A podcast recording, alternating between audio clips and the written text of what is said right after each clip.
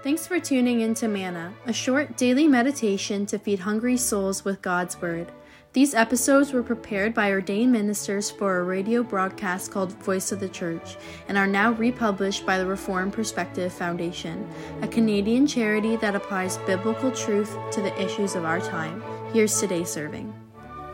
Hello and welcome to the Voice of the Church. I'm Pastor Ryan Swale. It's good to be with you again. We've been uh, looking at the Song of Songs. Last week we saw the bride's rejection of the king and then her reflection on his glory. Uh, the next part of the song, in, in chapter 6, describes the way that he continues to see her, even in her sin. I'll begin uh, reading at verse 4. He says, You are beautiful as Tirzah, my love, lovely as Jerusalem, awesome as an army with banners. Turn your eyes away from me, for they overwhelm me. Your hair is like a flock of goats leaping down the slopes of Gilead. Your teeth are like a flock of ewes that have come up from the washing. All of them bear twins. Not one of them has lost its young. Your cheeks are like halves of pomegranates behind your veil. There are sixty queens and eighty concubines, virgin without number. But my dove, my perfect one, is the only one, the only one of her mother, pure to her who bore her. The daughters saw her and called her blessed. Queens and concubines also, and they praised her. Who is this? who looks down like the dawn, beautiful as the moon, bright as the sun, awesome as an army with banners.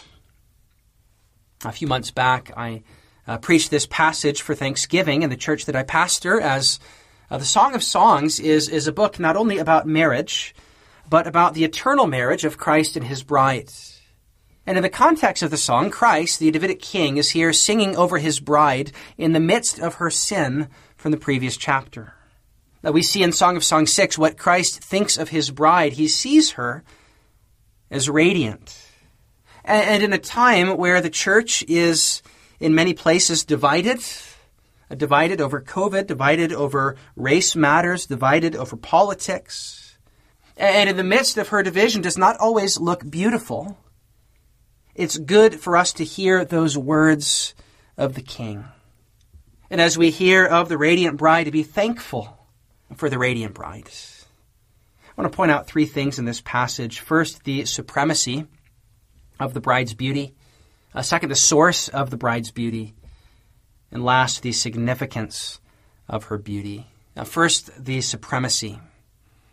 We see that she is uniquely beautiful. She's compared to the most beautiful cities, as beautiful as Tirzah, which uh, means beautiful or, or, pleasant.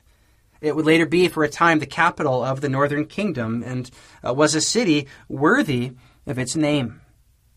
It was a place of beauty. And Jerusalem likewise suggests beauty. That's the place where God made his name dwell, the place where his kingdom on earth was centered, whose name meant habitation of peace. So he's naming the most beautiful, most peaceful and serene, most highly significant places he can think of and saying, that's how beautiful you are. He's describing her in terms of the kingdom and promised land, both north and south, and saying, You're as beautiful as the land of promise.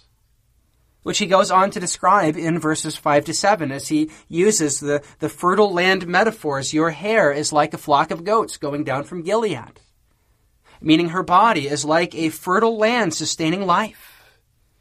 That's why her teeth are described not only as a flock of sheep, but a flock of sheep where none of them are barren and each bears twins. She is a land of blessing and fertility.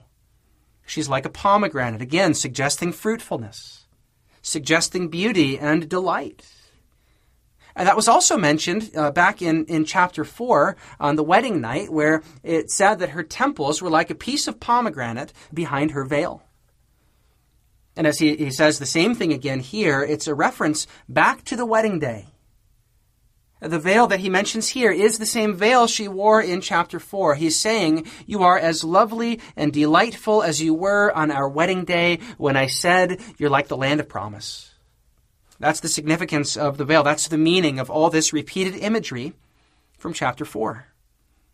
Just as he delighted in her on their wedding night, he continues to do so. And he ascribes to her the most meaningful imagery he can think of, the most beautiful cities in both the north and the south, a land teeming with fruitfulness, like the blessing of God manifest in fields supporting life. This is promised land imagery. The land that is set apart as uniquely uh, under the blessing of God. And this theme of supreme beauty is, is emphasized in verses 8 and 9, where he tells her, she's one of a kind. He tells her he would choose her over any other. He says, 60 queens and 80 concubines of virgins without number, but you are my perfect one, the only one. Who the daughters of the kingdom call blessed, and queens and concubines praise. Her beauty is supreme, and he's overwhelmed, verse 5. This is how the Son of David speaks of his bride. The same bride who in chapter 5 refused him. The same bride who is so sinful and, and leaves him out in the cold, leaving him out of her worship, as we often do, leaving him out of her witness, as we so often have in our behavior in this last year. We, as the church, are often very unlovable. And yet here, the Son of David showers his bride with words of affection. She has treated him with coldness, he who's chief among 10,000, who all the women rejoice in in chapter 1. He's the king, and she, the sun-tanned country girl of 1 verse 6, unworthy of his affection. But he has condescended to her in love, and yet she refuses him. Yet somehow, he still calls her beautiful. And he gives the same fundamental assessment of her as he did in chapter 4. His assessment of her in her best moments remains unchanged in her worst. That's what we have when we compare chapter uh, 6 and chapter 4.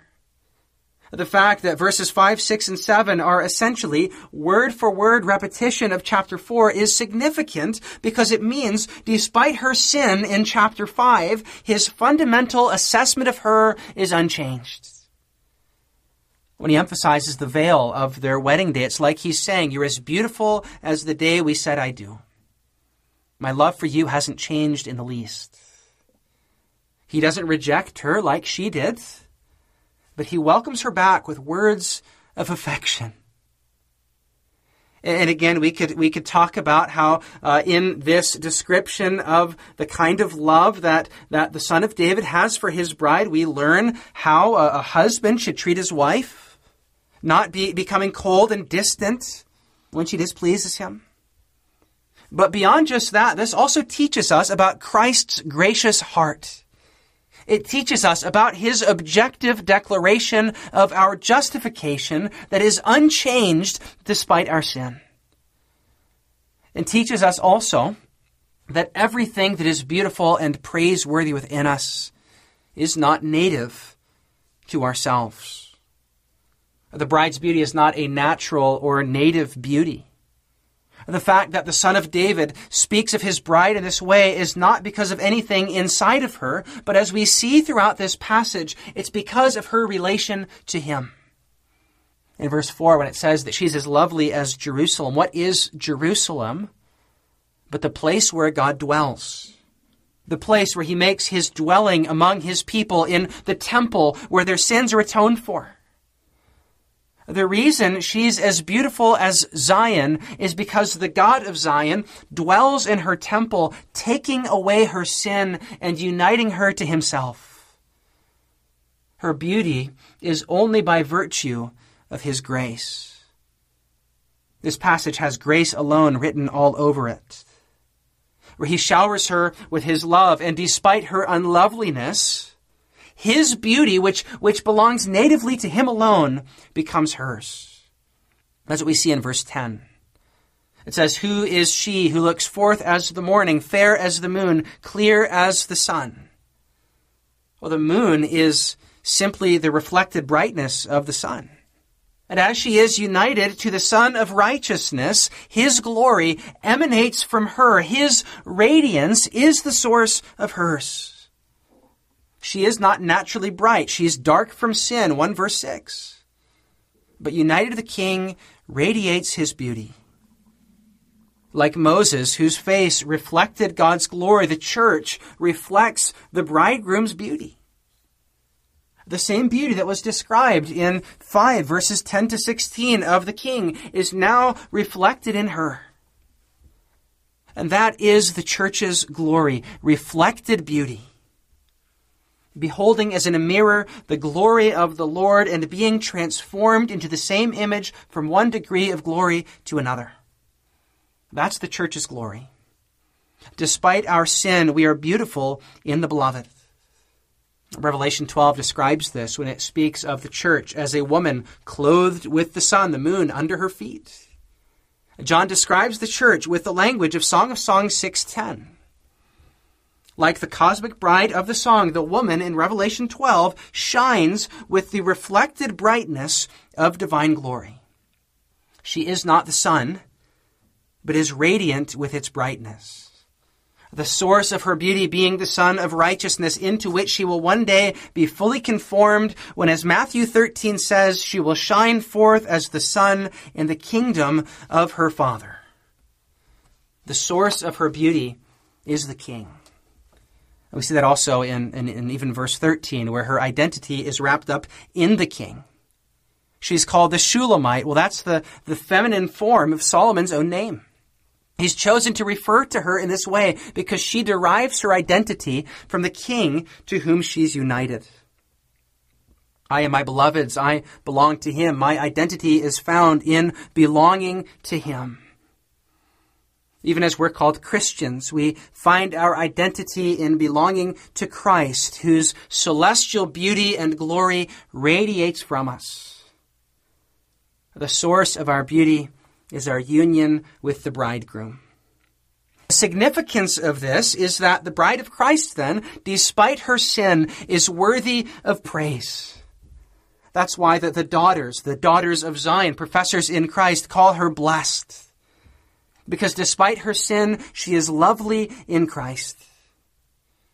Which means there is nothing commendable about abhorring the church but those who love the Lamb must love the bride. She is fair as the moon, clear as the sun, awesome as an army with banners, and her reflected beauty, for which we give thanks. That Christ has deigned to dwell with his people, to love us despite our flaws, and to make us, little by little, beautiful in him. Thank you for listening. May the Lord bless you and give you a love for His church.